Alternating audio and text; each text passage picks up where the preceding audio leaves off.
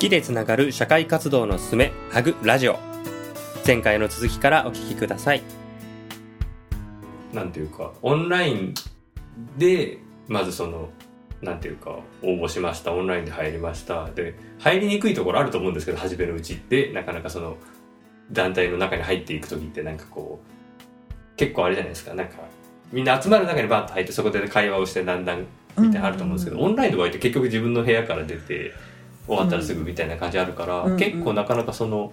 は心理的ハードルってあるのかなって思ったりもするんですけどその辺ってどうでした？それに入るのはそんなに大変じゃないんですけど、はい。あの深いつながりがあんまりできないかなっていうあ感じ、あはいはいはい、で例えばあの実際に会場に行って何かやってるんだったら他うのん。一緒にボランティアしている人たちともすぐにそうですね。お話ができたりとか、うん。無駄話ができたりとか、他のことも触れ合ったりとかできると思うんですけどオンラインって本当自分の家からそこにふっと入ってその場ですぐ出ていくので、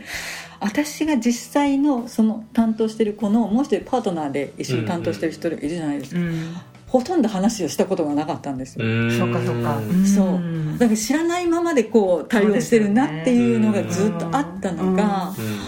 あの3月に1年を振り返ってなんかお手紙書くかなんか聞かれてたあの時に初めて2人でそうだったんだ。話したんですよ、うん。あなんかそれがすごくよくって、あうん。ようやく誰がやって一緒にやってる人が分かってよかったみたいなやっぱりそうですよね、話すの大事ですよね、うん。だからそういうコミュニケーションを取る機会が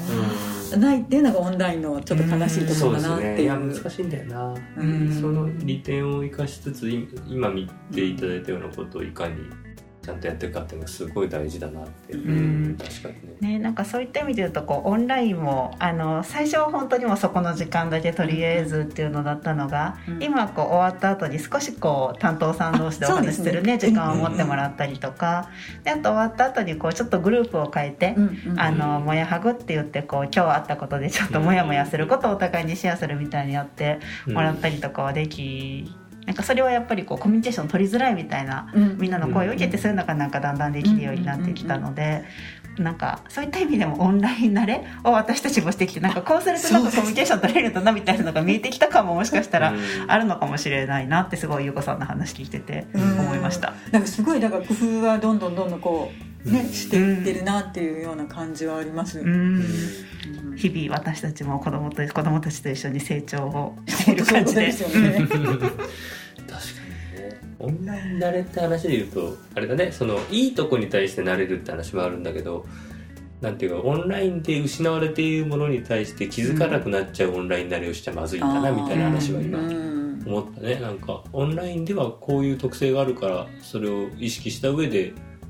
あの大人同士がまずそうだねって話があるのと、うん。まあ、それがあれば当然その子供たちに対して気を使えなきゃいけないこととかっていうのもねちゃんと見えてくるかなと思ったんで今のすごい大事な視点だなと。思いましたね。そうですね、うん。ちょっとじゃああの視点を変えてちょっとお伺いしてみたいんですけど、あのゆうかさんそのさっき冒頭でねそのまあお仕事に関してはその本当に海外で過ごされた方が長いと。うん。でもあれですかその幼少期っていうかその学生時代とかは日本で？あもうずっと日本です。国内で暮らす？うん。もうずっと日本。子供の時はずっと日本です。し、なんかやっぱりハグの活動ってその子供たちがこれから生きていく上でねそのまあ安心できる場所と生きる力をっていうことを言ってるわけで、まあ、安心できる場所はまさに今みたいな話なんだけど、生きる力っていうのをどういうふうにその育んでいくかその教え込むではなく、まあ、教えるってこともなかなか難しい中で、まあ、どういうのがこうなんていうんですか育んでいくのにどういう関わりが必要なのかっていうのをまあ考え続けて僕らもやってるわけですけど、うん。そういう意味でそのなんていうの日本で育ちうん。海外でお仕事され、うん。で今日本に戻ってこられてこのうん関わりをやられてる中で、うん。なんか子供たちにどんな体験させてあげたいなみたいなどんな関わりしてあげたいなみたいなその辺のなんか思いみたいなのをちょっと聞いてもいいですか？うーん。別に海外経験関係ないのかもしれないですけど 関係あっても関係なくてもいいんですけど。そうですね。どうだろう。いや子供たちにはなんかいやいろんなうん。ことにやっぱりずっとチャレンジしていってもらえるような環境づくりっていうのを私たち大人がしていていかなきゃいけないなっていうのは、うんうん。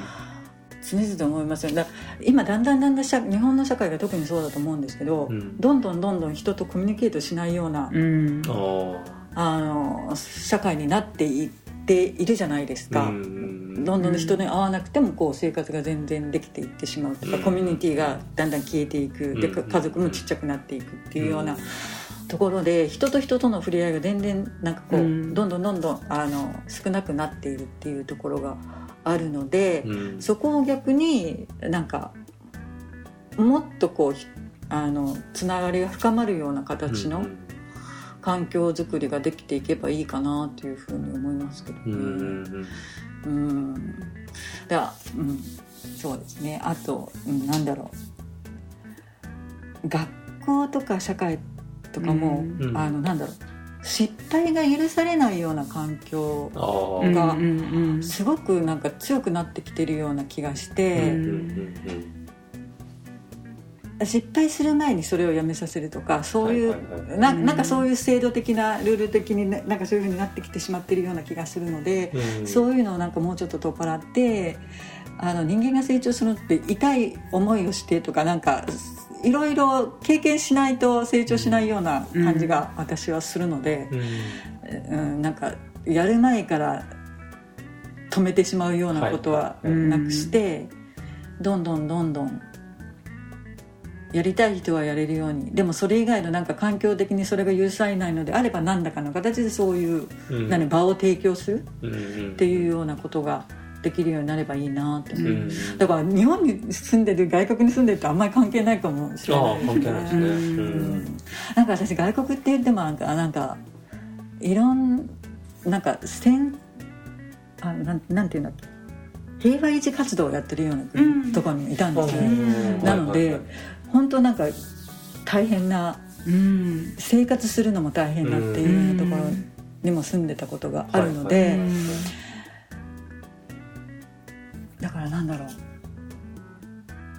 そういうところであの生きてる人たちって本当毎日生きていくことだうんけでもうん精一杯でね。精一杯でうんううん。んあのなんだろう満たされ日本の中にいる子供たちの満たされてない部分とそこに住んでる人の満たされる部分って全然なんかなんだ価値観が全然違うところでうん。こうパラレルのような感じの世界であるので、うん。だからそれを持ってどっちがどうっていうふうに言えないなっていうような感じも思ってるんです、うん。でその環境の中でその子って絶対自分の世界を見てしまうので。そうですね。ううんん。でその中でどうなのかっていうのと、はいはい。で今日本でその例えばこの、ね、児童養護なうん。施設に住んでいる子たちも、例えばそういう今戦争紛争が起こっているようなことにしたら、食べるものもあるしシェルターもあるし、うん。何もあるしってすごく恵まれてるねっていう感じの見方になるかもしれないけれど今日本のこの環境の中からしたら、うん。そこのことってもっともっと手をかけてあげなきゃいけないねっていうようになるかと思うので。すごく相対的な感じですよね。うん。そういうふうに見た時に。そうだよな確かにな、うん。結構だからそのハグの活動ってまあなんていうんですかね。まずはその安心できる場所みたいなその大人たちとの関わりをあの無理なく作っていくみたいな、うん。そのやっぱり社会というつなぎをだんだんと丁寧に作っていく。でまあ中高生以降になってきたらよりそのまあ、ハグメンバーっていろんな仕事してる人がいるのでその人たちの在り方みたいなことをだんだんと見えるように伝えていきつつなんかこう視点を結構なんていうんですかね持ってもらうみたいなことが結構大事だよねみたいな話をよくしてると思うんですけどなんかそうですよねそのやっぱり子供たち、まあ、僕らもそうだけど自分の目の前のやっぱり半径5メートルぐらいなんですかね。なんかそれぐらいの視野でやっぱり考えるからなんだけど違うとこ見ると違うことを思いますもんね確かにね。うん、もうそうですね、うん。世界が違うとこ行くと全然